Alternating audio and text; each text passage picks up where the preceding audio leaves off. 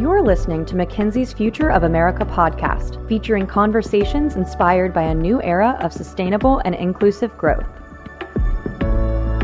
Welcome to the 12th episode of McKinsey's Future of America podcast, where we'll explore how we can build a future that drives sustainable and inclusive growth. I'm your host for today, Andre Dua. I'm a senior partner with McKinsey and the managing partner of our Miami office. Today I'm joined by Chris Jackson and Mallory Newall. Chris is a senior vice president for Ipsos. His research specialties include public opinion trends, election polling, strategic communications, and reputation. Mallory is also a vice president for Ipsos, where she specializes in issues based research, examining public opinion trends, and designing surveys for public consumption. Chris and Mallory, welcome, and thanks for being here today. It's great to be with you. Glad to be here. Great. Well, listen, before we jump in, can you tell listeners a little about each of your backgrounds? Sure, happy to. I have been at Ipsos for the past five years uh, working closely with my partner in crime, Chris. Um, as you mentioned, we do a lot of public facing polling here in the US. Uh, prior to that, I kind of cut my teeth in research in political polling, and I am currently based in Washington, D.C. I'm Chris Jackson. I have been doing research for about two decades. Uh, I currently lead our public opinion research practice here in the United States. And Ipsos is part of a, a large global company. So I'm also on the global committee that oversees a lot of our work that crosses borders. But our real mission is about sort of elevating the voice of the people, about sort of helping bring what regular folks care about, what they're concerned about into the discourse, into the debate so that they're heard in addition to sort of all the experts and pundits and talking heads out there. Great. Well, that's Chris and Mallory. Great segue to where I'd like to take the conversation. Uh, speaking of how regular Americans feel, let's start by talking a little bit about the work that we McKinsey do together with Ipsos on the American Opportunity Survey, which, as you both know, but for the benefit of our audience, is a survey of 25,000 Americans where we explore their attitude toward economic opportunity and inclusion, their economic well-being, and some of the key barriers they face in the workforce. And look, I think this is an especially important topic right now with so much conversation around the potential for recession, the impact of inflation, um, employment opportunities, and more. So maybe with that, let me start, Mallory, by asking you how do you think Americans feel about their economic opportunity right now? Andre, I think that's a really important question for this moment. You know, one of the key findings of this most recent survey, in a word, was was pessimism about accelerating inflation, about rising gas prices. And at the time that we fielded this survey, the conflict in Ukraine was really ramping up. And and I think kind of tying that all together, you know, this survey touches on sort of this this overarching concept of the American dream and if it is attainable for people and and what we're seeing now more so than last year is that for many, access to opportunity is out of reach. Right. What do you think is driving that feeling that the dream is perhaps slipping away? You know, I think for many people, it really is about inflation, kind of setting aside sort of the official numbers about unemployment. You know, unemployment is relatively low right now. Um, there's a lot of hiring going on, but people are really focused on the pocketbook or you know the the kitchen table issues. And i think that's what's really driving it. They're having to spend more on essentials. There's sort of less to go around. And you know this is all really starting to weigh on people. And and more people than last year believe that the country as a whole is is doing a poor job of providing opportunities for people i think because of those pain points that they're feeling from an economic perspective. But there is also a little bit of a self-fulfilling prophecy in some of these these things where people hear negative economic news, negative economic information, and that feeds into their outlook. Uh, we've seen a, a, lot of places where people's view of the economy is driven by non economic factors. One of the ones that's been given a lot of coverage recently is politics, um, where your political persuasion, who's in power in Washington, has a huge impact. Even if your actual pocketbook, your job, everything else are the mm. same, um, mm-hmm. those changes have a huge impact. So there's a little bit of column A, a little bit of column B driving it. Let's talk a little bit more about inflation because it does seem the topic of the moment. How do you think inflation is weighing on Americans right now? Well, one thing that I think this research illustrates is is that there's actually a lot of common ground in this diminished optimism, right? When you compare these findings to sort of where people were at last year, it's sort of across the board that the mood has just dampened a little bit. But you know, some people are feeling it more acutely. We see that that women and trans or non-binary people are feeling this more than men. People who live outside of urban areas, um, non-college educated people. And so I think one thing for me that really stands out again, going back to what I said earlier, is that, you know, when we're in a time period of people having to spend more on the essentials, if you've got less money to go around to begin with, or if you're sort of up against a greater struggle to begin with, then this is just sort of a compounding factor and even more strain. You know, and, and like Chris said, I think there's a lot of external factors at play here, but at the end of the day, it's really about, you know, money coming in versus money going out. You know, and I think, Chris, you did also, I think, say something that I've been thinking about a lot, which is you've got actually a range of economic factors which still look pretty good. The savings of Americans are at among their highest point. Unemployment is near historic lows. Wage growth is pretty substantial, actually more so for people in lower income categories. And in some of those categories, it's outstripping inflation. And yet, I think, Mallory, as you say, nevertheless, overall sentiment is down. Um, and I think, Mallory, you mentioned also you began to talk a little bit about difference in sentiment across demographic groups. I'd like to dive into that a little bit. You mentioned in particular women and uh, people of trans uh, background. Can you talk a little bit more about some of the differences you're seeing in demographic groups? Absolutely. And and you know, you all coined it really well in the report. This is this is a tale of two economies despite those positive things that are happening for some people they're they're just not seeing it. They're not feeling it. And when you look across demographic groups you know what we're seeing is like i said sort of the outlook overall has gotten a little bit more negative compared to last year. But but folks who are really driving it are sort of the middle age, kind of middle generations, right? Older millennials, Gen Xers, more so than younger people. You touched on gender already. You know, the, the diminished optimism or decreased optimism is really felt particularly, I think, by women. And that goes for both white women and women of color. But then also people that live in rural areas. That's one area where we've really seen, compared to our previous survey results, a pretty significant decline in their optimism about the future of America and opportunity for them. And rural residents, I think, are hit hard in a number of ways, but principally by fuel prices, by gas prices. You know, if you live in a rural area where you have to put a lot of miles uh, underneath you to get anywhere, uh, high gas prices sort of have an outsized impact than if you live in a city and you can actually walk to accomplish a lot of what you need to do in your day to day life. So, you know, in addition to not having a lot of opportunities in rural areas, high gas prices sort of double down on some of the pain they're feeling.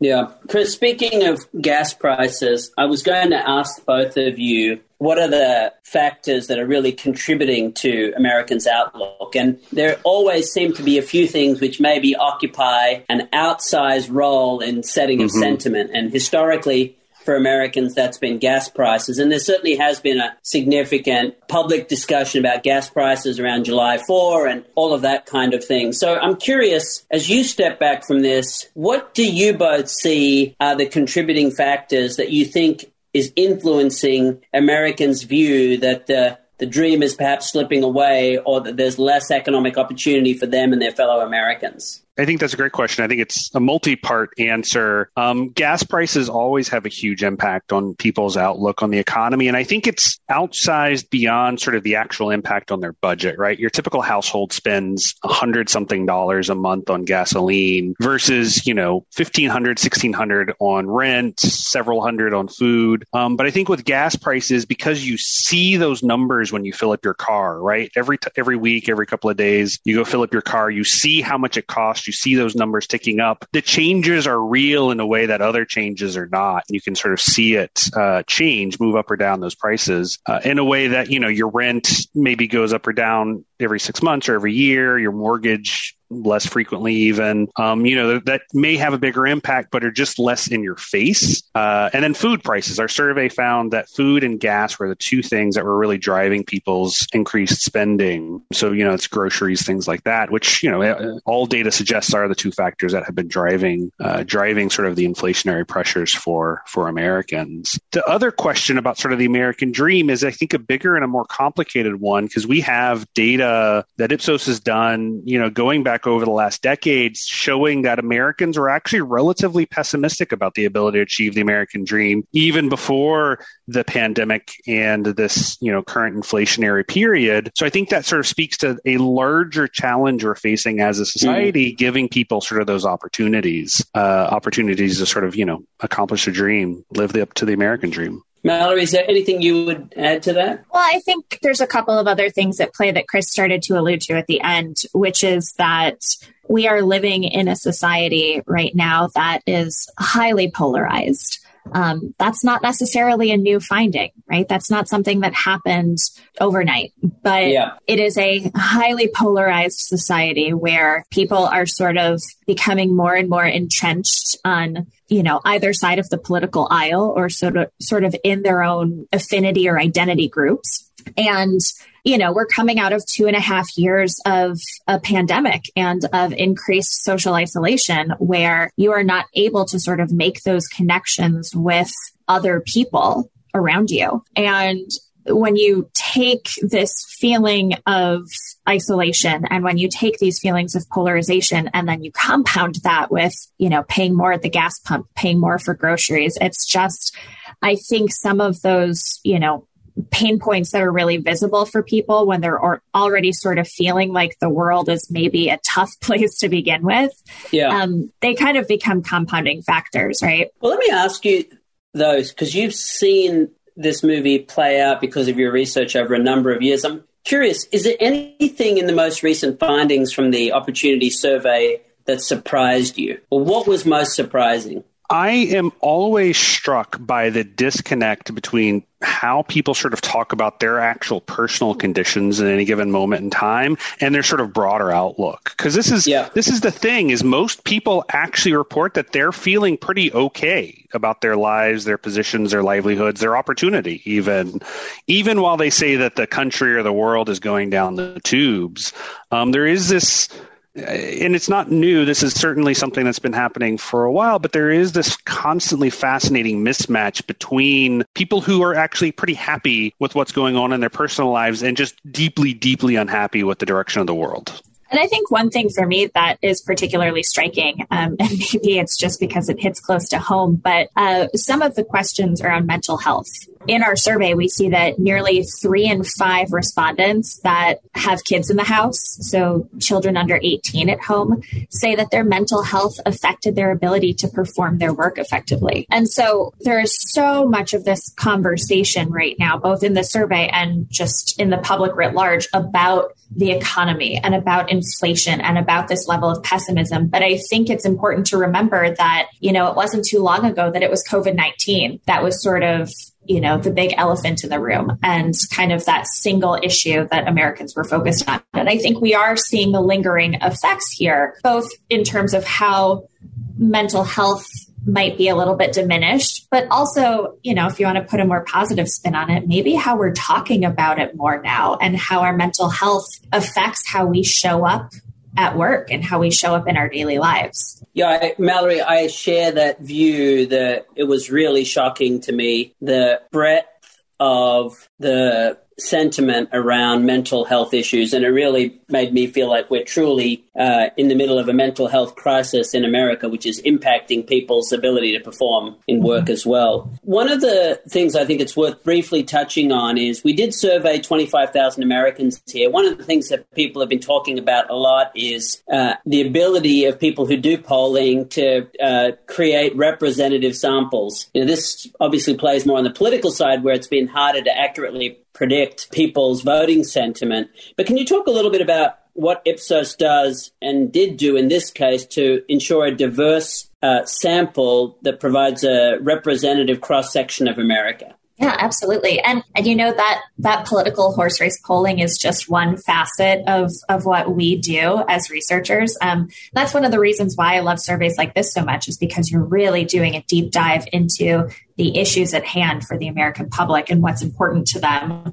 outside of the political sphere. But what we did in this survey is, you know, 25,000 is a really significant number of interviews. So obviously we work to make sure that we put quotas in place on census data. So that's, you know, your gender, age, region, race and ethnicity to make sure that we get a really good cross section of the American public and that this survey looks like how the country looks. Um, but we also did some oversampling or some boost interviews in major metro areas around the US, which allows us to not only look at Americans as a whole, but also to look at people in different areas and different cities across the country to provide a really rich um, picture of, of what Americans look like and of what people in different areas of the country are really feeling right now. Yeah, so it allowed us to, for instance, talk about the country as a whole, but then also look at how opportunity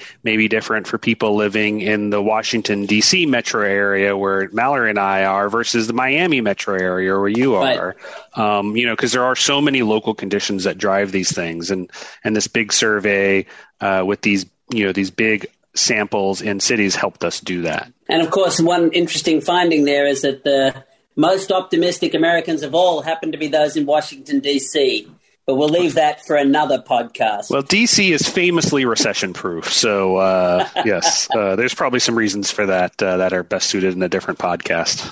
Yeah. Well, Chris, um, in addition to the American Opportunity Survey, Ipsos also surveys Americans in its monthly What Worries the World survey, which is done twice a year across more than 25 countries. And I think those surveys also find that Americans' optimism has significantly declined, and just 15% of Americans say they have more economic opportunities now than 12 months ago. What more are you seeing in these surveys? And how do the views of Americans differ, if at all, from those of citizens elsewhere around the world where you're conducting surveys? Yeah, so uh, of the many pieces of research we do, one is this monthly global advisor survey that we do in 26, 27 countries around the world, uh, of which every six months a, a, wave is dedicated to this What Worries the World survey that we've been running for about a decade now, uh, where we ask people what their main issues are, what their main concerns are. Uh, and we found, like you just talked about, that Americans are uh, certainly on the downturn with their, their views of the world, their pessimism, but we're not unique in that regard. Really, we're seeing that same phenomenon playing out pretty much everywhere around the world world, particularly sort of Europe, the industrialized democracies that are sort of closest to us in terms of the positions or the economic cycle. So while the United States is oftentimes very unique in its outlook and its behavior, in this regard, we're actually feeling some of the same pains as everyone else, um, including, you know, our, our, friends in Europe, even our friends in, in Asia and, and uh, Africa. Right. Well, that's maybe a good stop to take a quick break before we dive into our next segment.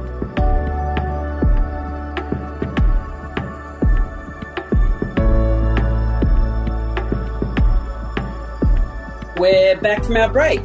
Thanks, Chris and Mallory. We've had a good chance to talk about how Americans are feeling, some of the issues like inflation, the mental health crisis, and so on. I now want to maybe start looking forward, and I'd like to start by asking you both what do you think, reflecting on this survey, are some of the issues to watch going forward? Yeah, great question. I mean, I think there's there's so many things going on right now. There's so much change right now that there's a lot of trends to watch out for. But one of the things I think that we're interested in that the survey sort of really highlights is how and where we work, particularly sort of moving forward, because there's this huge appetite in the American public, the American workforce for things like remote work or hybrid work or the ability to sort of have a little bit more control about where they spend their day that I think think is not necessarily going to be something that's going to go away now that the pandemic's kind of sort of over, but is becoming sort of the new normal. But we just don't know exactly where normal is going to settle down. Yeah, we're we're in this really transformational period. I think employers that want to retain their employees, I think, are forced to look at things from a, a more holistic lens right? Um, before the break, we talked a lot about mental health in the workplace and the bigger conversation about the impact of your mental health on your daily life. But, you know, I think it, it feeds into here too, right? Like per Chris's point, how we work and where we work, but also what the workplace looks like and, and the tangibles, you know, good pay, hours, etc. Those are certainly important. Those aren't going anywhere. But I guess some of the more intangibles, right? How workers are feeling, the, the soft benefits of flexibility on where you work and when you work, you know, those are critical too. And and there is this sort of shift of power balance, I think, between employers and employees right now, where because there are so many, you know, companies that are hiring and employees are looking to make a move that best suits them, you really need to focus on some of those intangibles, you know, just beyond the money to attract and retain employees. You know, I'm glad you brought up this topic of remote work. I was really struck by the extent to which this seems to be becoming a feature of the economy. And it was remarkable to me that 58% of the people we surveyed, which if you extrapolate means 92 million Americans, report having the option to work from home full time or at least part time. That's 92 million people. That's really significant. And of those people, if you take them in aggregate, they're working on average about three days a week from home. So that's a really significant change. As it relates to remote work, are there any differences you saw among different groups or types of workers that you think are noteworthy? Well, one of the interesting things from this data is that everyone's interested in it. It doesn't really matter sort of the type of work you have. People are interested in it. And I think some of that relates back to some of the issues we were talking about in the first block, things like inflation and gas prices. Working from home is a great way to avoid paying more in gas, right? But there are some interesting patterns in sort of who's more interested or, or taking advantage of remote work more. Um, knowledge economy people, people working knowledge economy jobs, people who live in cities. And uh, men actually right now are actually slightly more likely than women to to be taking advantage of some of these things. So you know, I think some of that's about sort of the who has the opportunity, right? Like uh, if you're doing a service job where you have to be in person to do that service or construction things like that, there's sort of limited limits in how much remote that can be. But uh, but yeah, it is uh, it is something that everyone's kind of interested in right now. Yeah, it's interesting. A couple things you mentioned there, Chris. I was struck by this difference between more women than men would like remote work, but more men than women have the opportunity to work remotely. So I thought that was very interesting. And another very interesting thing, I think, Mallory, is the thing you alluded to, which is how high up on the list of criteria for jobs or job changes remote work has become. Maybe you could say a little bit more about that. Absolutely. Our, our survey really clearly shows that job seekers truly value this autonomy over not only where they work, but when they work. You know, the, the most common rationale for a job hunt was a desire for greater pay or more hours, and then a search for better opportunities. But the third most popular reason was looking for a flexible work arrangement. So that's working from home, the ability to bring a child to work with you. And, and there you sort of see that, that reverse gender gap where women are actually a little bit more likely than men to report a flexible working arrangement as a reason to seek a new job. Interesting. Well, I'd like to maybe pivot to the thing that a lot of people are either thinking about or worrying about now, which is the potential for a coming recession or a downturn. And I'm curious to get your perspective. Chris, you started alluding to this before, which is perception can create its own reality.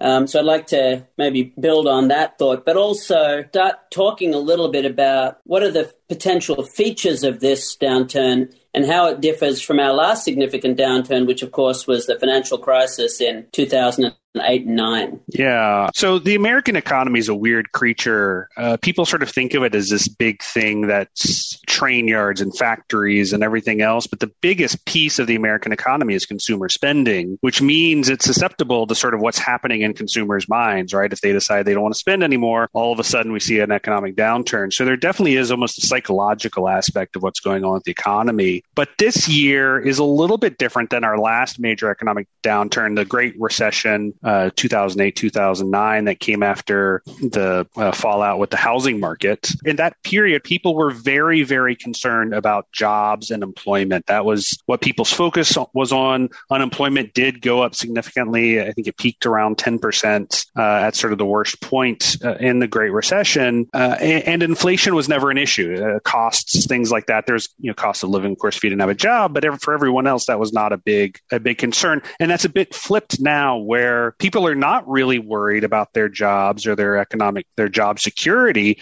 but they're much more concerned about their ability to afford their household goods, pay their basic living expenses, things like that, because it's this different period. Uh, and what that sort of suggests is that in the Great Recession, there was a smaller group of people that were impacted much more strongly, people who lost their jobs, and then all the people who who lost money in the market from the, the, the crash. But this time, the pain is being felt much more widely because how everyone's paying for increased prices, even as no single group, maybe outside crypto, is feeling sort of extra strong personal sort of damage to the market due to the market. So the last thing I wanted to ask you was based on all the research that you've conducted and all the work you're doing, what are the important issues that we're not talking about in the public arena enough, but that Americans are deeply concerned about? I mean, I think it, it is being talked about. What, but one thing that continues to sort of percolate is crime and safety, right? How safe you feel in your community and a sense of security around that as well. So it goes it goes beyond economic security. And I think people, you know, again, kind of going back to my comments earlier about how polarized we can be as a society.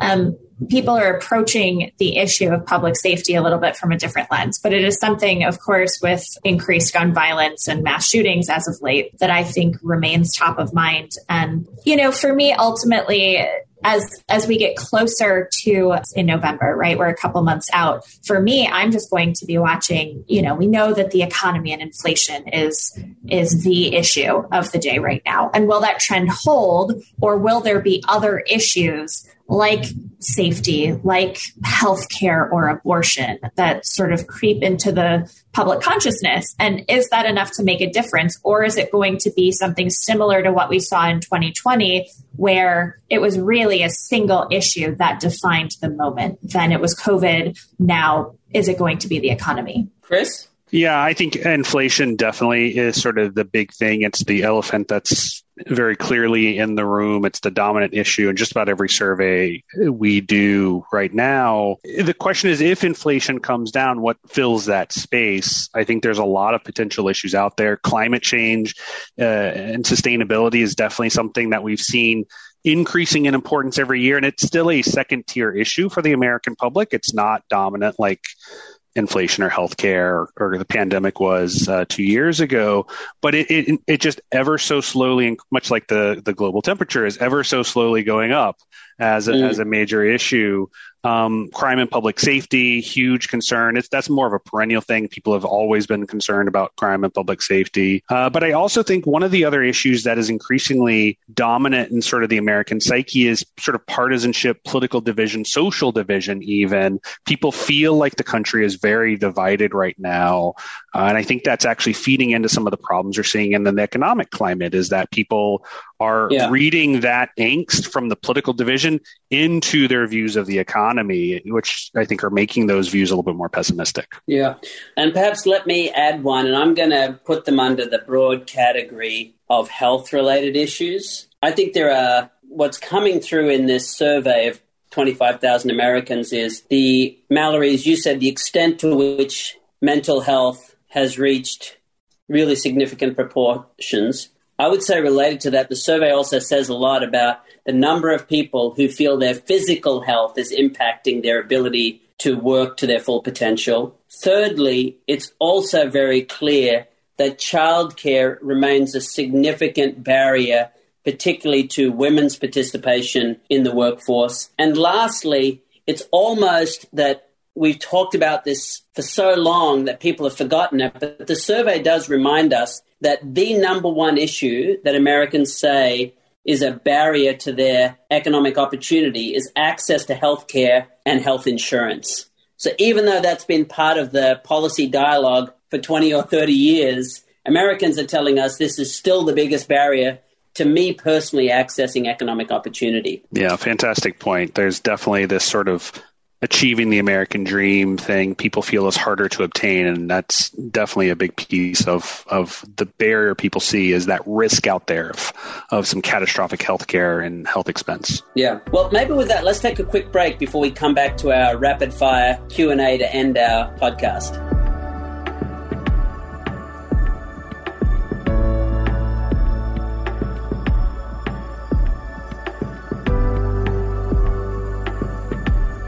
We're back from our break and we're talking to Chris Jackson and Mallory Newall from Ipsos. Chris and Mallory, thanks for sharing your insights with us today. And We're going to wrap up our Future America episode as we always do with some rapid fire Q&A. And Mallory, I'm going to ask you just a couple questions first. Is there a book or article that you've recently read that excites you as we think about how to create a more sustainable and inclusive future for Americans? Oh, that's an interesting question.